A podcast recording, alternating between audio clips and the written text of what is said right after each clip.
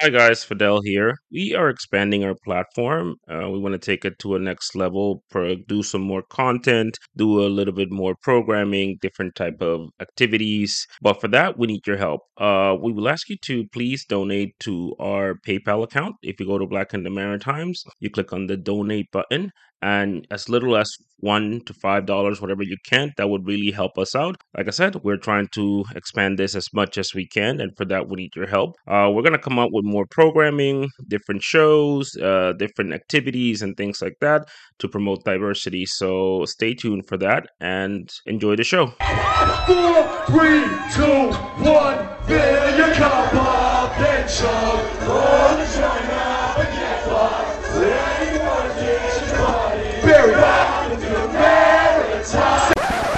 What's up, and welcome to another episode of Black in the Maritimes. I'm Fidel, and I have a special guest with us. Uh, I met him actually at a at a startup uh, kind of program, and he was one of the speakers. Uh, very talented guy, uh, very creative guy. I think I think he's destined for great things.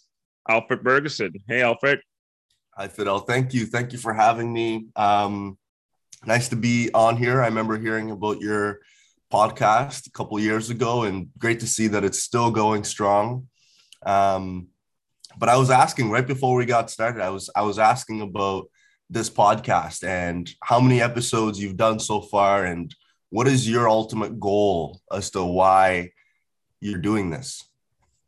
Uh, well, as I was saying, I think at first it started sort of like a podcast, like me trying to vent out what it was to be black in the Maritimes. It still is, uh, but I think also it's sort of like an education platform of saying how black people come in different shades and colors, how we're all different, and basically it's just a way for us to expand the message, right? Because I mean, there's still a lot of systemic racism, there's still a lot of things going on, and people go in different approach approaches. Mm-hmm. Like I'm not the guy that's gonna be at the march. That's not me. I'm not gonna be at the march like screaming rah rah rah. That's not that's not what I'm gonna do. What I'm gonna do is systematically approach people and systematically educate people and try to bring platform to those voices, right? So right. we can all be amplified, right? So that's that's pretty much what I try to do, and not just again. I think one of the things that we try to do on this podcast is we're trying to make sure that we tell all different sides of the stories mm-hmm. right like for example if it's politics we want to hear all the sides we just want to want to hear like one side because right. again not all black people like the same not all black people vote the same not all black people sure. do the same thing not all black people listen to the same music like that's not what the black experience is so so basically that's that's what i try to do i try to tell people the stories of black people in Canada and how it affects like we're we're here just as anybody else. Just because of yeah. our color of the skin, that doesn't mean we're not doing like we're, we're as great as the other person. So mm, I love that. And I think it's so it's so important to like, you know, we're not one, we're not just one group, right? Like I think we're we're all different, first of all. And the fact that you're approaching telling these stories from not a singular point of view, but you're really trying to invite folks who bring different perspectives. And, you know, when you're discussing an issue, like trying to look at it from different perspectives. I think that's really important, man. Kudos to you for for doing this and for sticking with it for as long as you have. Well, thank you. I, I appreciate it, but it, I mean, again, it's it's just part of the journey, right? We want to get people like you, but because it's not the Fidel podcast, it's the Alfred Burgesson episode for this time. So we're going to talk about you now. Uh, okay. Uh, so tell us a little bit of how, how where did you grow up? Uh, how, like how was your childhood? Like yeah. how was that? Yeah, let's dive into it. So I was born in Ghana, um, country on the west coast of Africa, and I lived in Ghana until I was six years old.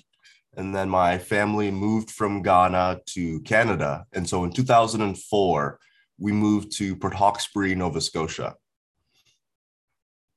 What is Port Hawkesbury, Nova Scotia? Please explain. yeah, yeah. Port Hawkesbury is if you're going to Cape Breton, right after you pass the causeway from the mainland Nova Scotia to Cape Breton Island, Port Hawkesbury is a little town um, of about 3,000 people, 5,000 people max. Um, so I grew up in a rural town in Nova Scotia for about 10 years. so between when I was six years old to when I was uh, to when I was about 16, lived in Port Hawkesbury, and then moved to uh, Halifax uh, later on for high school. So yeah, that that's a little bit about sort of where I grew up. Now I think you know immigrant family came here and my parents let us know from the jump you know this is not this is not a vacation. We're not here to mess around you know like they sacrificed a lot to make the move. And so you know i have two other siblings a brother and a sister. Um, yeah man we grew up we grew up in port hawkesbury. My brother went off to play basketball at queen's university. My sister went off to do a master's program in france. Um, and then later on i came up to halifax to to pursue basketball. Basketball was was my thing as a as a kid.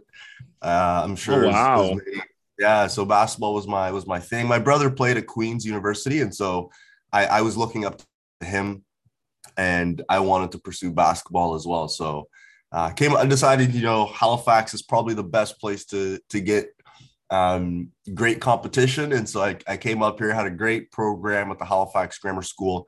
Incredible coach, Tim McGarrigle, former AUS champion. Uh, he was coaching at the grammar school. And so I said, listen, I want to, I want to play for the best. Um, and so as a, as a basketball coach, he was incredible, but also as a, as a human and as, and as a, as a, as a personal individual life coach, he's also uh, incredible for that and has played a huge role huge role in my life. Oh wow, that that's amazing. I mean, that's uh, I mean, a lot of people don't actually see the value of coaches and mentors. Uh, mm-hmm. a lot of people don't know that that's actually like a boost to your life. That's like a like if you give a that's like an energy drink or or like like just boost you up because you see things from another perspective. So that that's pretty cool that you find mentors and coaches early in life. So now, as you said, I've done this before uh, this podcast many, many times. When somebody tells me immigrant small town is like you are the only black kids there. that's usually how it how it rolls.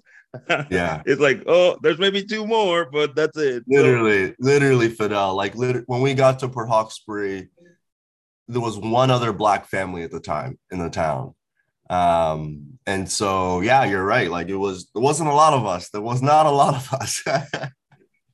no, it's like oh, like, all right. So, like, and again, the good thing is that you did. We're gonna go to high school in Halifax. Was Halifax is a bigger place. It's uh, it's one has more of a diversity than perhaps Nova Scotia. But uh, how was that being like two black kids in a school? uh, how was that? Well, you know, it wasn't easy. It was not easy. Um, I think so I was I was six years old, like I said. My brother was a little bit older. He would have been, I think, 13. Uh, my sister would have been like 10, 9 or 10. And so I feel like for me, I was perhaps easier to adapt to the environment because I was so young. Um, now, I still had issues with other kids in my class growing up for sure, but I think my brother and sister perhaps had a greater difficulty in adjusting to being in such a new environment. My parents as well, you know, both of them. So this is another thing about the immigrant story. I don't I don't think we talk about enough is my parents are both professionals in Ghana. My dad was a chief engineer, worked globally on different vessels. Uh, my mom worked with the government at the time as an accountant. And when they both moved, when we came here, they had to start all over again. Their credentials did not matter. Right. So it was a struggle. It was a struggle early on. Like we, you know, in Ghana, we lived a pretty decent, good life. Um, and, you know, mind you, my parents, the goal for moving to Canada was a better quality of life and a better education for their children. Um, but, you know, I think we started from the bottom when we came here. Uh, my parents had to go back to school.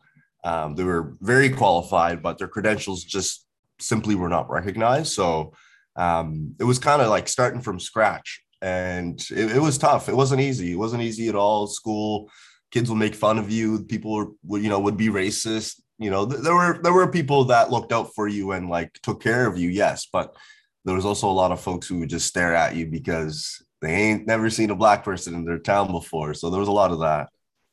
Yeah, and and that's that's you know, if you go anywhere in Canada, that is pretty much the black experience on a small town.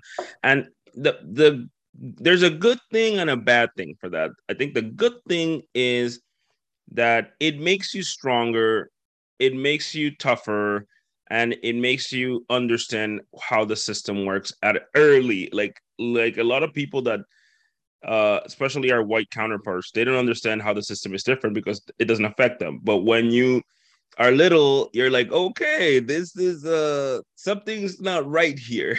something's not mm-hmm. clicking here. Like it's it's it's it's something. So so that's thing. And the other thing that I, I wanted to point out is that, you know, a lot of people here, especially when it comes to immigrant parents, and that's the thing of the black experience, like a black person that grew up in Canada that has six, seven generations in Canada uh, has never seen the third world country or poor country uh, like narrative, and mm. you know we all come around because we're black. We we people that say, but when you when you come from an immigrant parents, they're like education is first. Yeah. Uh, you know, the you work like this. There's no sitting down. Like it's like no, no, no, no, no, no, no. Nobody's sitting down here and doing like we're working. Like we we yeah. want to because they understand like in places that are poorer than canada united states or, or places in europe even if you work and have a good position that doesn't mean you're out of poverty yeah like like you could be doctor dentist like you could be whatever that doesn't mean you're you're you're you may be lower middle class or maybe yeah. lower class. doesn't mean you're out of poverty. Compared to here, that if you have a degree, you're you you have a better standing of going to yeah. to the upper or middle class. And I, I think the immigrant the immigrant parents understand that very, very well. So yeah, exactly. So, Fidel, Fidel, where did you grow up? I don't I don't know much about you. Where did you grow up? I want to well, know. I I grew up in the Dominican Republic. Okay. I'm originally from there. Okay. Uh, so I grew up there, uh, born and raised, and yeah, I came to Canada because I got married, two kids and a divorce later. I'm still here. Okay, that's that's the, that's the short it out. So yeah, I, have been uh, I've been here for uh close to 12, 12 years, twelve years to be to be honest with you. So, and then going back to in New Brunswick, yeah, I haven't moved. I mean, I, I at first I kind of wanted to, but now I can't. I got kids. I can't. Where, I can't in, where in New Brunswick? Where in New Brunswick are Moncton. You? Okay. I'm in Moncton. Okay. I'm in I, am in Moncton, so that's that's the it's a nice place here. I I, I kind of love it now. Now that I grew up, I kind of grew. It grew on me. So good, good. So let's go back to you. You go to Halifax. You go to high school. You go from the small town to the big city. Yep. Like technically to the big city. You go play basketball, you find mentors. So this is a different life. This is like a different, it's a different lifestyle at this point. It's like, whoa, like you can go places. So walk us through that. Like you you you you start playing basketball and do you have like a, a notion? Because again, now you're an entrepreneur. Uh you're you got in this team, which we're gonna go, we're gonna go a little bit on that uh, did you ever had that sense that you wanted to do that, or is it was like I want to become a professional basketball player or an engineer and work and that's it? Yeah. So yeah, growing up, my dream was definitely NBA. My dream was, you know, I want to play prof- basketball professionally. Um, I want to be LeBron James. And you know, at one point in high school, I was I was ranked top 50 in Canada. Um, but what really changed for me was in grade 11, I joined an after school program called Junior Achievement. And Junior Achievement is a not for profit association. And, you know, essentially what they do is they design and deliver entrepreneurship programming for kids in junior high, high school. And so after school, I was invited to join this this club essentially called Junior Achievement. And in Junior Achievement, you get you come together with your peers, your other your friends, your you know other students in, in high school, and you start to build a company together. You talk about what problems you want to solve, and then you you build a company. It's called the company program. And so in grade 11 was when I think before grade 11, I definitely had some entrepreneurial tendencies. Um, but junior achievement put me in the environment where it was like, yeah, we're here to be entrepreneurial and you're going to learn how to be, uh, how to run a business essentially. And so that was a pivotal moment for me because, you know, I'm in a room with my peers and they're all looking at me as if I'm the CEO. Oh, Meanwhile, I haven't said a word. You know what I mean? It's like they're looking at me for for leadership, for guidance, for ideas, for you know uh, direction. And so, I, you know, I knew at a young age. I knew I knew in grade eleven that you know I have the ability to lead others. I have the ability to distill. I you know take problems and turn them into solutions and distill them into ways that are um, that people can actually absorb. And so, yeah, you know, grade 11 was when I got that uh, opportunity. Um, and it opened my eyes to a, a whole new world, really. Like I was, I was all about it. I was all about it. And I remember I would spend time with my, with my peers in the program after school. And then I would go home and I would look up you know entrepreneur social entrepreneurship and i would be learning i'd be reading from places like the stanford uh, stanford review and like they had like a social innovation review and i just remember diving deep into case studies about how entrepreneurs are are creating benefit for not just themselves but for community and so from a very young from a very young age i was i was reading about these things and i was very interested i was very interested in uh, in learning about how to be a social entrepreneur, how to be a social innovator. Um, and yeah, man, like that's that's kind of where it all started for me. Was high school. oh wow, that, that's pretty cool. So uh, we're gonna go with the definition of social entrepreneurship because uh, like you, I I I've been in the startup world for quite a bit, and a lot of people don't like social entrepreneurship. Sometimes can be misinterpreted, but we'll go that and that. But I, I, like my, I have a, a a little bit of a question here when did you realize that basketball was over and entrepreneurship was the thing? Mm, good question. Um, so I, I continued to play basketball throughout the rest of my high school. I, I was, like I said, I was, you know, ranked top 50 in Canada. I was getting recruited by, you know, McGill, U of T, Queens, um, a couple of small colleges in the States. Um, I decided to stay in Halifax. So I went to St. Mary's. I committed to St. Mary's to play basketball, and I stayed. I stayed here in Halifax, and it was cool. You know, I, I after my first year though, I was like, I'm done. After my first year, I I knew that I wanted a change, and honestly, like I was itching to start a business. I was itching to get in the business community in Halifax. I was itching to like be in that environment where I'm running a business with my peers and where you know ideas are the fuel um, I, I was i was really itching to get back to that environment so after my first year playing basketball at st mary's i actually quit and then i started my first my first uh, my first business and, and what was the first business first business was under the bridge digital media so it was a digital media company um, and essentially you know i had a bunch of friends that were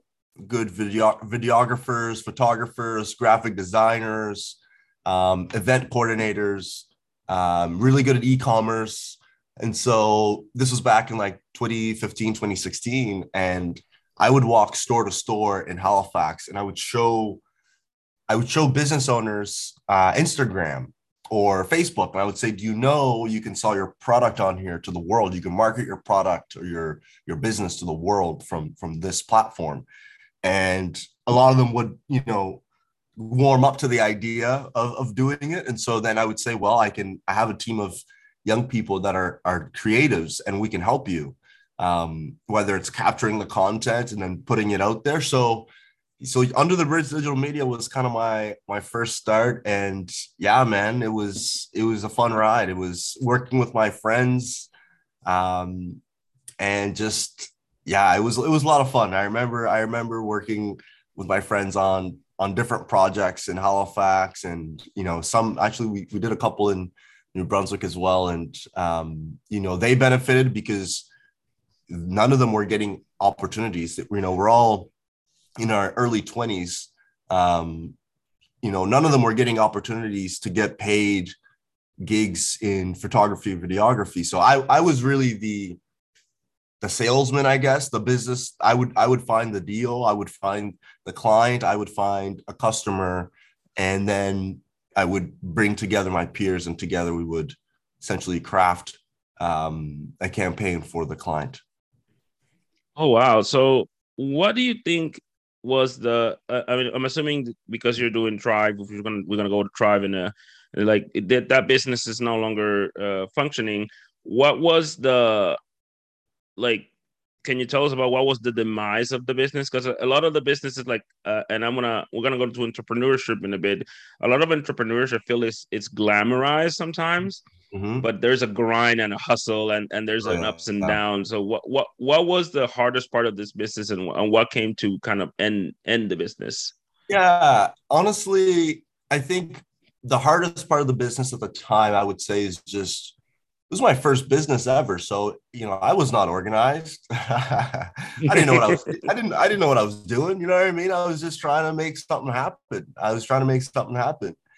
Um but i wouldn't say there was a there was a demise. I like it, it ended well. It wasn't there was no tension. I think you know i ran the business for about two years a year and a half. Uh you know we ended up working with nba so nba canada had a project where they were building basketball courts in across Canada. And when they came out to the East Coast, they hired uh, me and my team to capture the content for some of this community, this community work they were doing. So that was a huge, you know, oppor- success.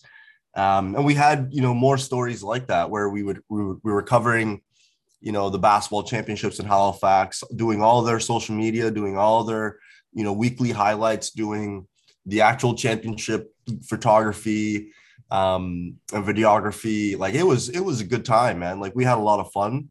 Um, what what had happened was I had another opportunity. Um, an opportunity came up for me to work with the Assembly of First Nations, and you know I wanted to try something new. I wanted to learn about that, you know, that culture and those people, and I wanted to, you know, I was curious. I was curious about what was on the other side of that opportunity. And so I decided to park, you know, under the bridge digital media for a while. And uh, I went off to, you know, work as a special assistant essentially to uh, to some indigenous chiefs. Oh, that's amazing, man. That that's pretty cool. And and you know, I, I think that's one of the things that in entrepreneurship it happens that you might go one way, but that path will lead you to another path yeah and that's the and that's why you're gonna run it which is which is a great thing that you were working with indigenous people so that's one thing about you that how i met you. I met you in an environment that i thought i would never see in atlantic canada. I met you in a totally black environment. Like it was like we met a, a, on a startup program. Uh, you were one of the speakers and there was a whole like there was black people there. Like i never seen black people in startups. Like like i was like whoa this is this is this is kind of cool. Uh, like I I've never seen it here. In fact, I've been to startups in, in Silicon Valley and in Club, and I you may see one or two black people, but you never see a whole bunch of, of right. things. So, talk to me about Tribe, and Tribe is part of that. Like Tribe is, is kind of part of, of that. So, talk to me about the initiation of the idea and, and how how that that came up about.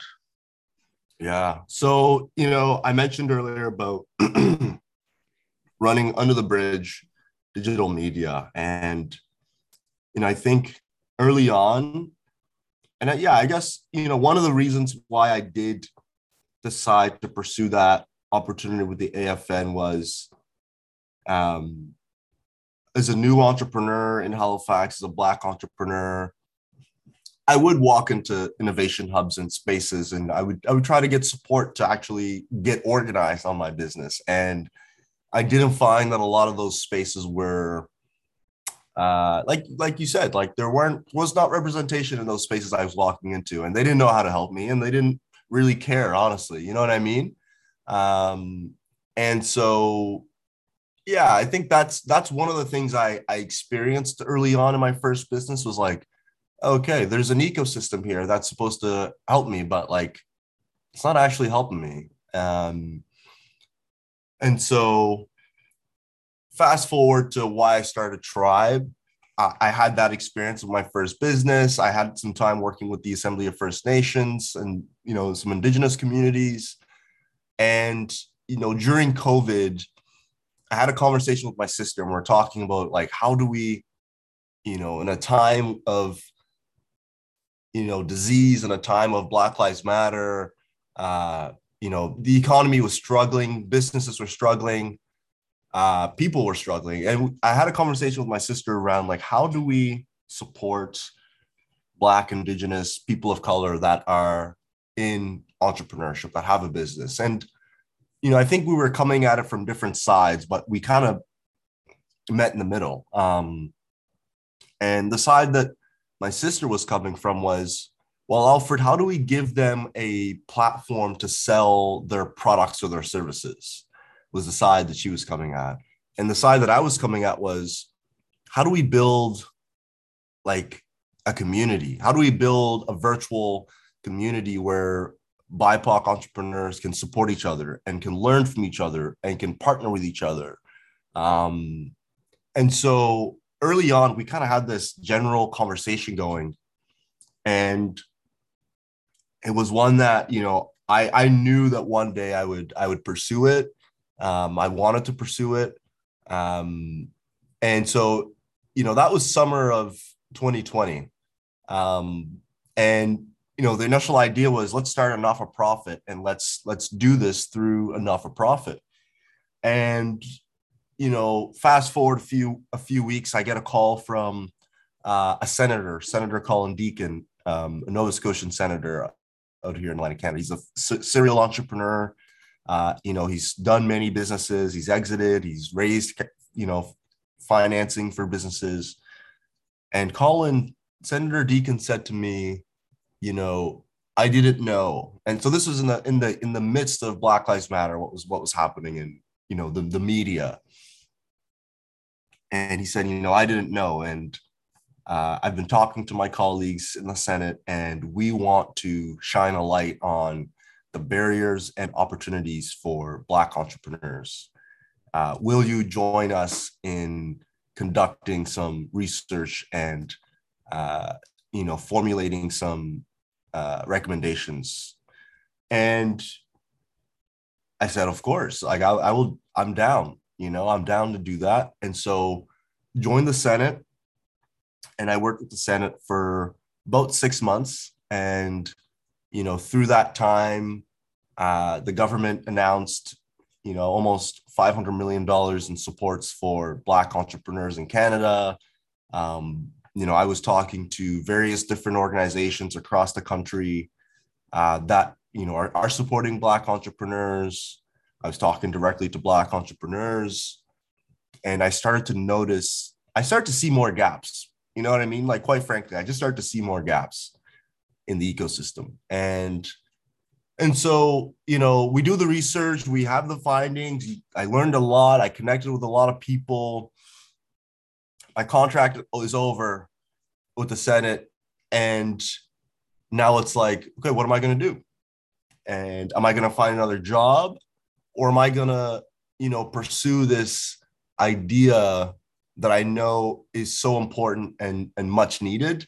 And so, after my time with the Senate, I decided to launch Tribe Network um, as a BIPOC entrepreneurship and innovation hub in Canada. Um, and so it's a it's a you know consider it a, a two-sided marketplace or a two-sided network where we have individuals bipoc individuals that you know join the network to get access to our program so you know you know essentially talent development programs um, in entrepreneurship and innovation uh, they get access when they join our network they can sign up online at tribenetwork.ca. They get access to the programs that we're running, events that we host for the network, um, opportunities in our portal.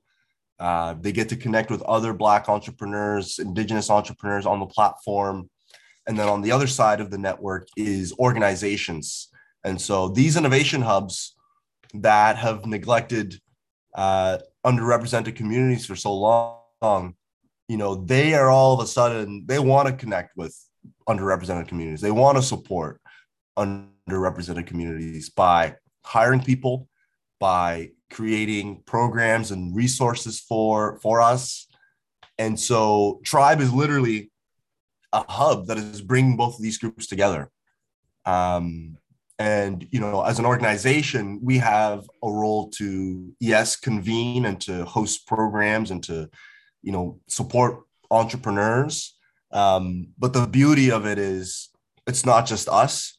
These innovation hubs can be present and we're you know we're we're, we're creating a bridge for uh, BIPOC folks and the ecosystem to truly come together. So that's that's what we're trying to build a tribe network. Uh, we've only been around for a year now, uh, but the momentum has been has been really incredible, man. Like we, you know, we've we've got our platform launched. So if you're if you're hearing this and you want to learn more about us, tribenetwork.ca is where you can go to sign up, sign in connect with other folks. Um, and then we've got a few entrepreneurship programs that we we're we're launching. So uh, one in Nova Scotia specifically for BIPOC entrepreneurs, and then we just launched something called the Black Startup Project. And so Fidel, going back to your your you know this notion of like, oh, they're black they're black people and start doing startups in this region, like and and to create a space where we can come together and learn with each other and learn from each other. Um, the Black Startup Project is, is a new program funded by the federal government to support Black entrepreneurs start, build, and accelerate their businesses. And so, uh, Black folks in Atlantic Canada can can apply, can register, get access to business supports and some capital, um, access to innovation hubs, so co-working space across the Atlantic region, um, and and then yeah, you know the I think the the probably the most valuable thing is just being able to connect with other Black entrepreneurs in the region. Um, and right now, we got over 200 Black entrepreneurs registered, so we're, we're feeling pretty pretty happy about the uh, the interest level so far. And and yeah, we're we're right now we're visiting different regions in Atlantic Canada, meeting together with Black entrepreneurs, just connecting with people, you know, introducing our team uh, to folks, and creating the space where black folks can can engage with each other can inform our program um, eat some good food and have a good time. Uh, so yeah, yeah that, that's, that's, where we that's where we are right now as an organization and, and some of where we're we're focused. That sounds amazing. I mean you guys did the first one in new brunswick and and that was pretty cool. And and now you're going to pi with the black startup uh, initiative which is great. Now i, I want to ask you something because you said earlier about social entrepreneurship uh, and to people that don't know social entrepreneurship, uh, they that's not necessarily charity work. It's entrepreneurship, but with a with a social change. It's make pretty much that change that we have to make. Uh, now, when it comes to social entrepreneurship, do you think, as you're doing it right now, uh, do you think it's something that more black uh, because we have a we don't we don't have a fair game. It's just legally that we just don't have it. Uh, do you think social entrepreneurship is more needed in the black community in order to provide that change that that is so needed? Um, it's a good question. I don't think I wouldn't say just a black community. I think I first of all, I think uh I think we're put it this way the world is living in a mess and i can tell you for sure black people are not the ones that put us in this mess. That's for sure. That is for sure. That's so, a fact. so let's so let's let's acknowledge that. Um i think we all know if you're listening to the, this podcast i hope you know that for the past centuries there have been injustices that um have essentially led us to where we are today. And um, and so yeah, just want to put that front and center. And then, but I think with where we are now, like obviously there's a reckoning happening with our financial systems, and it's you know we're going through a major paradigm shift right now when you think about what's emerging in cryptocurrency, Web three, all that stuff. Um, you know, climate wise and environment wise, where we know we're headed towards a disaster.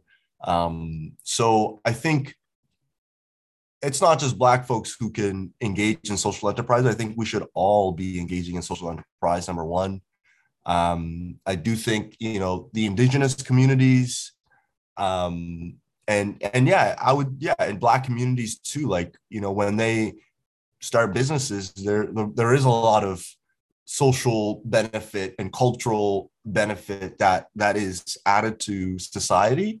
Um, but I, I would say we should be encouraging social enterprises uh, everywhere, and you know, for anyone who wants to uh, pursue entrepreneurship, and I also think we need to start a whole lot earlier, is educating young people in middle school, in junior high, in high school about social enterprise and and about you know you know that is a viable career option. Um, so I'm, I'm a big fan of social enterprise. Tribes is social enterprise.